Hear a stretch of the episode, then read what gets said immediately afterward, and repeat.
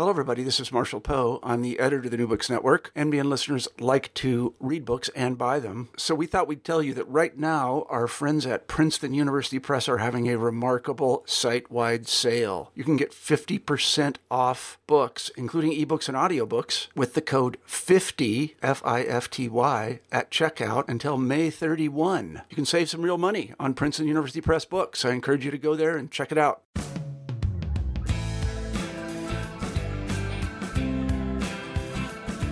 Welcome to New Books in American Studies. I'm Matt Johnson, and with me today is Brian VanDeMark, a professor of history at the United States Naval Academy, to talk about his new book, The Road to Disaster A New History of America's Descent into Vietnam. Brian, thanks for being on the program.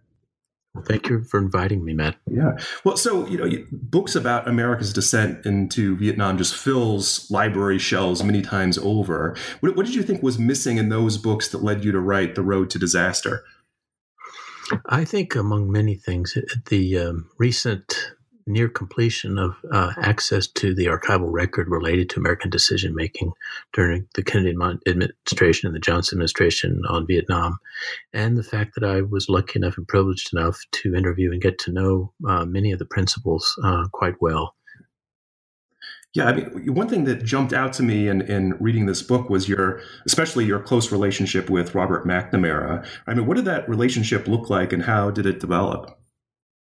I began uh, work on a biography of McNamara um, shortly after I had completed my first book on the uh, escalation of the Vietnam War, and he agreed to uh, interviews. Um, but the one subject that he would not uh, discuss with me was the most important one, which was the Vietnam War. and uh, about a year and a half or uh, two years into those interviews, uh, another very thorough and critical biography of McNamara was published um, by a lady named Deborah Shapley called Promise and Power. It's very uh, critical of McNamara, and he asked me to read the book and let him know what I thought of it. I read the book carefully and then I went to his office and answered his question and told him I thought it was fundamentally a good book. And the reason I told him that was because I, by that point, had come to the conclusion that he was a, a big person rather than a small person uh, who would uh, appreciate and even respect honesty uh, from those uh, that he dealt with. And I told him, I said that um, if he was willing to uh, tell his own story based on the record uh, rather than wishful recollection, I would help him do so. because that book would be far more important and enduring than anything that I could write about him. You know, I mean, how, how much did those those conversations that you had with them play into uh, this book? Quite a lot. Uh, I spent many, many hours uh, interviewing him on the subject of Vietnam, beginning in early 1993. And for the better part of the next year and a half, uh, we met uh, once or twice a month for several hours at a time, uh, going very carefully through the decision making related to Vietnam during the Kennedy and Johnson administrations. Um, he was working from primary source records of his own and those that I was able to supply to him from the presidential libraries. And I recorded all of the interviews, uh, and they were transcribed.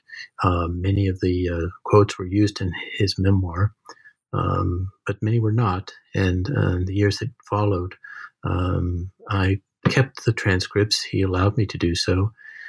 And about five years ago, when I finally decided I was going to come back to this subject, uh, a very significant component of my primary source material were transcripts of these interviews mm-hmm. with McNamara as well as Clark Clifford.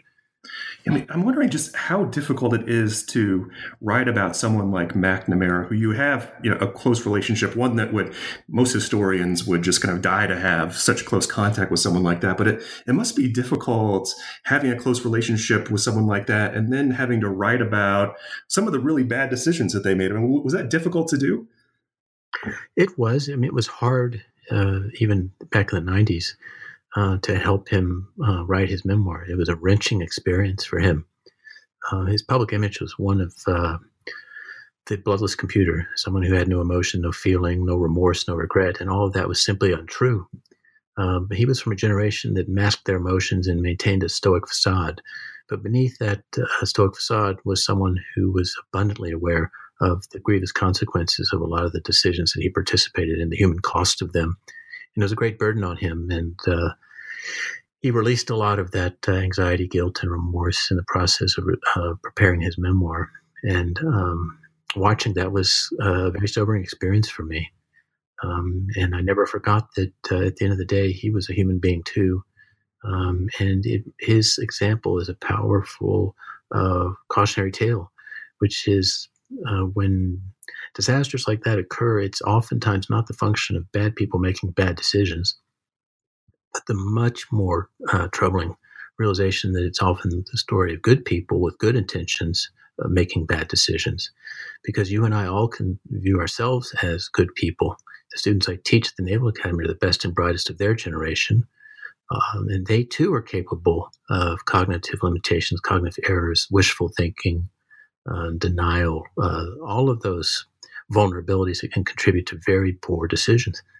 Yeah, well, I'm glad that you pointed that out because you, you, point out, especially early on in the book, but but you come back to it that you, you note that these are people with with good intentions, but you don't you don't hold back your criticism of their policies, but you it's pretty clear that you want to get across that these are not villains, right? I mean, why is that really important to you?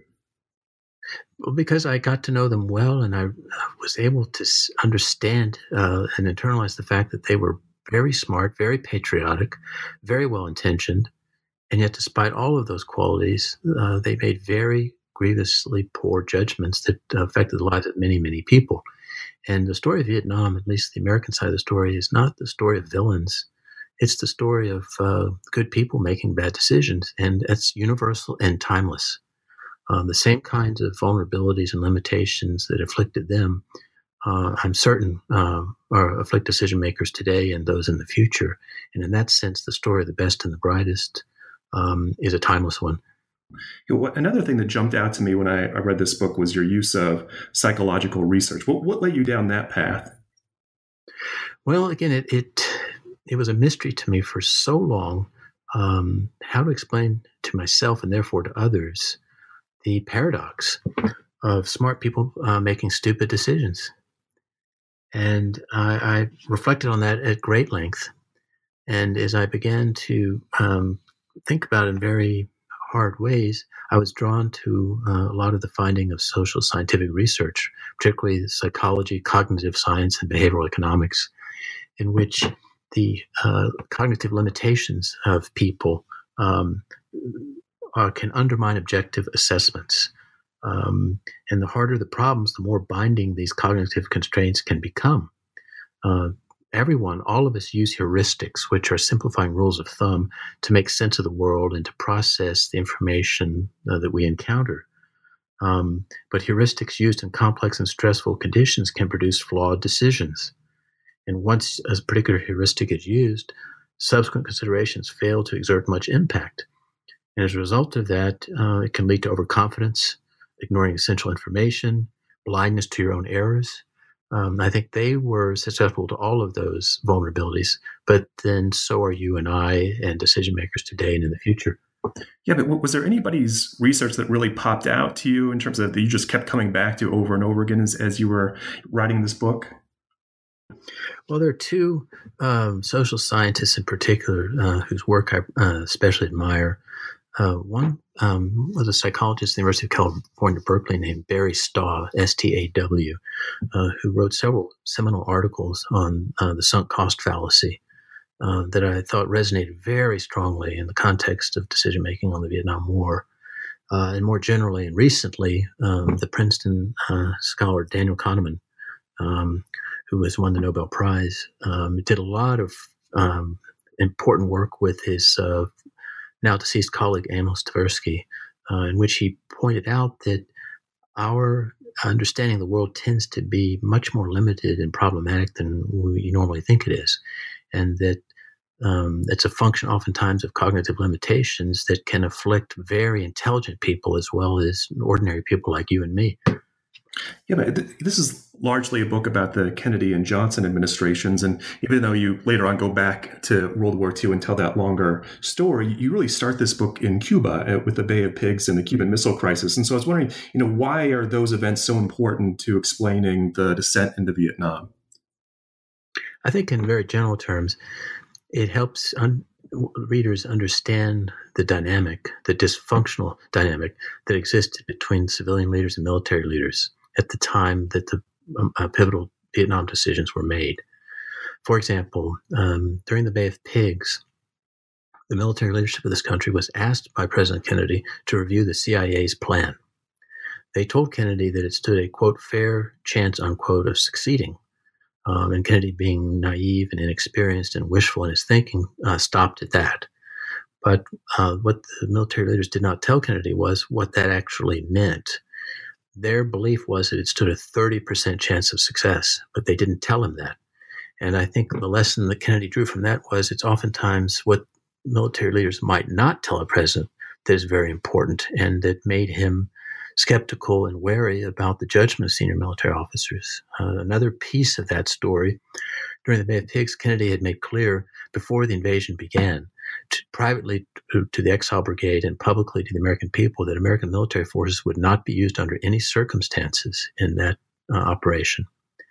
And once it began and it started going south, uh, the military put immense pressure on Kennedy uh, to send in U.S. military forces to save the invasion. And Kennedy said no. Uh, and the military, particularly um, chief of naval operations, Admiral Arleigh Burke, um, had great difficulty accepting the president's uh, no as a final answer. And I think that uh, he and other senior military leaders skirted the line of insubordination um, which again uh, diminished uh, the quality of their judgment and the opinion of uh, not only President Kennedy, but his successor, President Johnson. During the missile crisis that followed the Bay of Pigs, the military uh, very aggressively uh, lobbied Kennedy to send in uh, military forces as an invasion of Cuba, which almost certainly would have led to a general war with the Soviet Union and the possibility of a nuclear exchange. Kennedy was appalled by that advice. He sought to demonstrate American resolve, but he wanted to avoid a nuclear war with the Soviet Union. And I th- again, I think that reinforced uh, his skepticism about the temperament and judgment of senior military officers. And that environment, that dynamic, um, exists at the time that the big decisions on Vietnam are made. And um, the takeaway point there is because of that, Johnson and the senior military leadership never were really completely frank and honest with each other about what their fears and apprehensions were because they fundamentally distrusted each other. And that's a very, very dangerous scenario that, generally speaking, produces very bad decisions. I, wonder, I might be reading too much into your your coverage of Kennedy because we always, you know, uh, a lot of us ask, you know, what would would have happened if Kennedy was not was not assassinated, right? And it, it, it's even though you're, you're very clear in the book that we, we can never know that uh, the answer to that question, um, you, it seems like you, you, were hinting a bit that Kennedy at least seemed a bit more capable than Johnson in keeping uh, the U.S. from troop escalation in Vietnam. Am I just am I reading a bit too much in, into that, or is, or is that kind of the, the, way you see things? Well, I, I, would elaborate on that this way. Yeah, which is um, Kennedy came from a privileged background. He had the benefit of a superb education, and he had experienced war up close and personal. And I think because of that, two qualities that he possessed that Johnson did not were one, self confidence and self security, and two, a fundamental awareness of the unpredictability and chaos of war. And I think that equipped him with an ability to resist the pressure of senior military leaders when it came to applying American military force uh, in Indochina. He understood the political nature of that war and yet, also as an elective politician of the Democratic Party, he felt immensely vulnerable uh, to uh, accusations of being soft on communism. So he was essentially constantly attempting to reconcile opposing imperatives. A, don't get the United States involved militarily on the ground in Vietnam, and B, don't lose Vietnam. And that was uh, an irreconcilable tension. And I think you see that played out in um, the context of the planning uh, for the coup against Diem in the fall of 1963. Uh, Kennedy implicitly sanctioned the South Vietnamese general's coup against Diem because he had reached the conclusion that Diem would not mend his way and would not improve his ability to uh, govern his country. And he, Kennedy thought that that was an, uh, a significant burden on success in the war effort on the part of the South Vietnamese. But what he did not contemplate were the consequences of the removal of Diem. Uh, he himself admitted uh, privately in the last few months of his life that he did not know the generals who were going to replace Diem. And I think it's a, it's a reflection of the theme uh, of that period of decision making, which is the failure of anticipation. Kennedy did not think through the consequences of what would happen once Diem was removed. And a practical consequence of that was political chaos in South Vietnam, which created immense additional pressure uh, to Americanize the war in order to save the situation. And in a way, Kennedy, who intuitively understood the limits of military force, by sanctioning that coup, created pressures on his successor that led to precisely that result. Yeah, I mean, one thing that I, that I want to bring out um, too about the book that I, I really enjoyed um, was the way that you see policymakers and how they calculate their decisions. And so you write that you know, more often than commonly assumed or comfortable to contemplate, decision, decision makers operate not as visionary strategists but as emergency responders to the latest fire fire alarm. And so I was wondering, you know, how does that perspective influence the way that you write about people like McNamara and Kennedy and even Johnson? Well, I think, again, I was lucky enough and privileged enough to get to know these men pretty intimately. And when you study the record and you understand um, not only their capabilities, but their limitations, what you begin to realize is a lot of decision making at that level is based on incomplete information against a rapidly ticking clock. And I think that tends to compel people not to think through the consequences of a particular option. It tends to reinforce assumptions rather than uh, questioning them and it tends to invite short term thinking rather than long term thinking.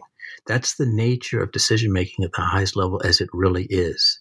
Um, it is not an ideal situation. It is not uh, a romantic situation. And I think people who have never really experienced that dynamic or been privileged enough to see it up close fail to grasp the constraints and limitations uh, that um, are operative in that situation.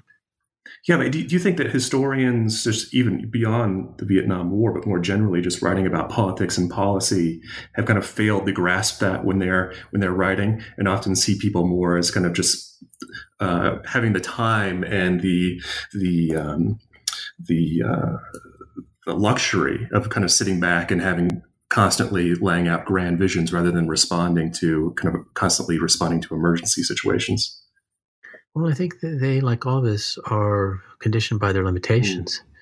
And um, if you don't really have the opportunity to see the way that decisions are actually made, the assumption that scholars will often make is that it's a rational actor environment, mm. a rational actor model, where people have all the information that they need and plenty of time to think through the alternatives.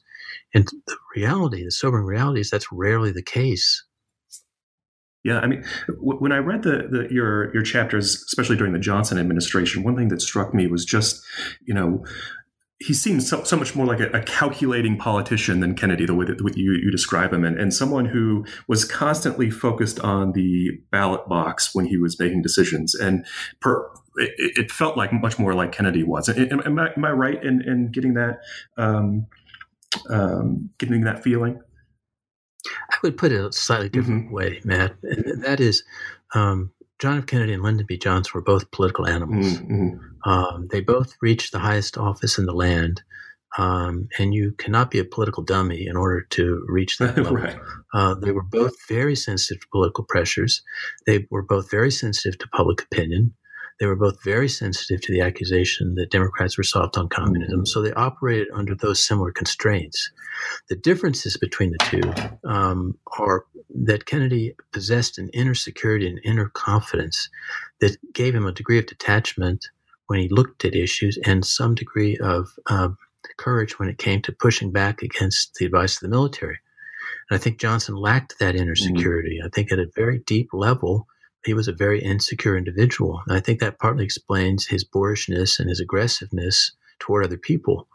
Um, and he lacked, therefore, as well, um, the ability to um, resist the constant pressure from uh, the military leadership to uh, apply force as a way of solving the problem in Vietnam. But you know, you do a wonderful job in this book showing the the cumulative impact of policies throughout the 1960s, and you eventually write that each step deeper in made uh, extrication harder. And so I was wondering, is there a moment in the 1960s where you think that there was really no turning back uh, for policymakers in Vietnam? It's tempting to say the answer to that question is yes. I think the, the reality is it's a it's a it's accumulation of decisions and choices and judgments that um, simply create more and more momentum uh, for deeper involvement and make ex- extrication more and more difficult. Uh, the three that immediately come to mind would be uh, Truman's uh, decision to uh, finance uh, France's return to Indochina, not because he was a proponent of colonialism, but he needed France's cooperation in NATO and Western Europe, which was a far higher priority for him in the late 40s and early 50s, followed by Eisenhower's decision to uh, create a South Vietnam and try to build it into a viable alternative uh, to North Vietnam. Um, uh, followed by, for example, the coup against Diem. Uh, once that occurred, um, the U.S. was very deeply committed politically to the future of that country because we've gotten rid of its leader. And the, the generals turned politicians who succeeded Diem uh, did no better than he did, uh, in most cases, even worse. And as I said before, that creates immense pressure uh, to deepen involvement in order to save a situation for which you have a great deal of responsibility. Mm-hmm. You know, one thing I found fascinating in this book is is just the, the way that you you you talk about how domestic politics really influences, uh, especially Johnson, and and you have some really great analysis about how Johnson, who and his policymakers who aren't really telling the full truth about the escalation in Vietnam, um, looks good in the short term for domestic policy, but has some really long term impacts for both domestic and foreign policy. And so I was wondering if you could you could speak a bit more about that. I will. I think that Johnson was more guilty of that uh, than his advisors, who privately warned him about the dangers of not being candid with the American people. Johnson was reluctant to um, Americanize the war, uh, to get the U.S. military involved in Vietnam. Um, I think he eventually adopted that course when he thought all else had failed and he saw no preferable alternative. But he obscured that deepening involvement. And he didn't do that because he wanted to somehow or other pull one over on the American people. He had competing uh, pressures and priorities. He wanted to uh, get through Congress uh, his Great Society agenda, which included two landmark pieces of legislation the Civil Rights Act of 1964 and the Voting Rights Act of 1965. And his fear was that if he was candid and blunt with the American people about A, the nature of the Vietnam problem, and B, the consequences and costs of coming to terms with it, that would uh, mortally wound his ability to get those pieces of landmark legislation through Congress. And as president, your field of vision is uh, 360 degrees over a very broad horizon, and you're constantly weighing competing pressures. And it doesn't excuse Johnson's decision to obscure the deepening American military involvement in any way, but it helps you understand it. And yet, it also there's a poignancy to that because, in some respects, he was his own worst enemy. By not being frank with the American people, he did not get their informed consent or the informed consent of Congress, which meant when things went pe- badly wrong, um, he's twisting in the wind with no public or congressional support. You have a great line toward the, the end of the book where you write, The fog of peacemaking can be just as thick and confusing as the fog of war. So I was wondering if you could explain a bit about what makes peacemaking here so foggy. Well, uh, it relates to a comment that Clark Clifford made to me once years ago that I've never forgotten. Um, and I quoted in the book um, at the end of one of the chapters, I think the end of chapter six, where he said that uh, getting into a war is thou- a thousand times easier than getting out of one. And I think that remains true to this day. Uh, witness Afghanistan. Um, it's quite easy to step into a war, but it's exceedingly difficult sometimes to get out of one, even if that would serve national interests. Often because you're dealing with an ally, in the case of the South Vietnamese, who are weak and dependent on the United States and therefore desperate not to have us leave, and an adversary in the form of the North Vietnamese who has strategic advantages uh, which made them uh, unwilling to compromise. And they had no particular incentive to help us get out. And we were bombing them and punishing them physically and uh, damaging and destroying their country. Uh, so that would give them no incentive to uh, facilitate our uh, departure. I think they knew at a basic level the longer they dragged the war out while controlling their casualties and inflicting casualties on the United States, uh, public support for the war in the United States would inevitably diminish, which would create even more pressure on whoever was president to um, reach terms that would enable us to finally get out. Yeah, this this book really hits home uh, for for uh, the 21st century, and and so I'm wondering if you know, did you write this book with some lessons that you wanted people to take away? Well, I, I spent quite a bit of the second half of the epilogue um, doing just that, trying to look at um, the whole story and what lessons can be learned from that very sad tale that uh, are constructive um, and useful in the present day and in the future. And I think among many, it's um, a very simple insight, which is we all have cognitive limitations in terms of how we perceive and process information.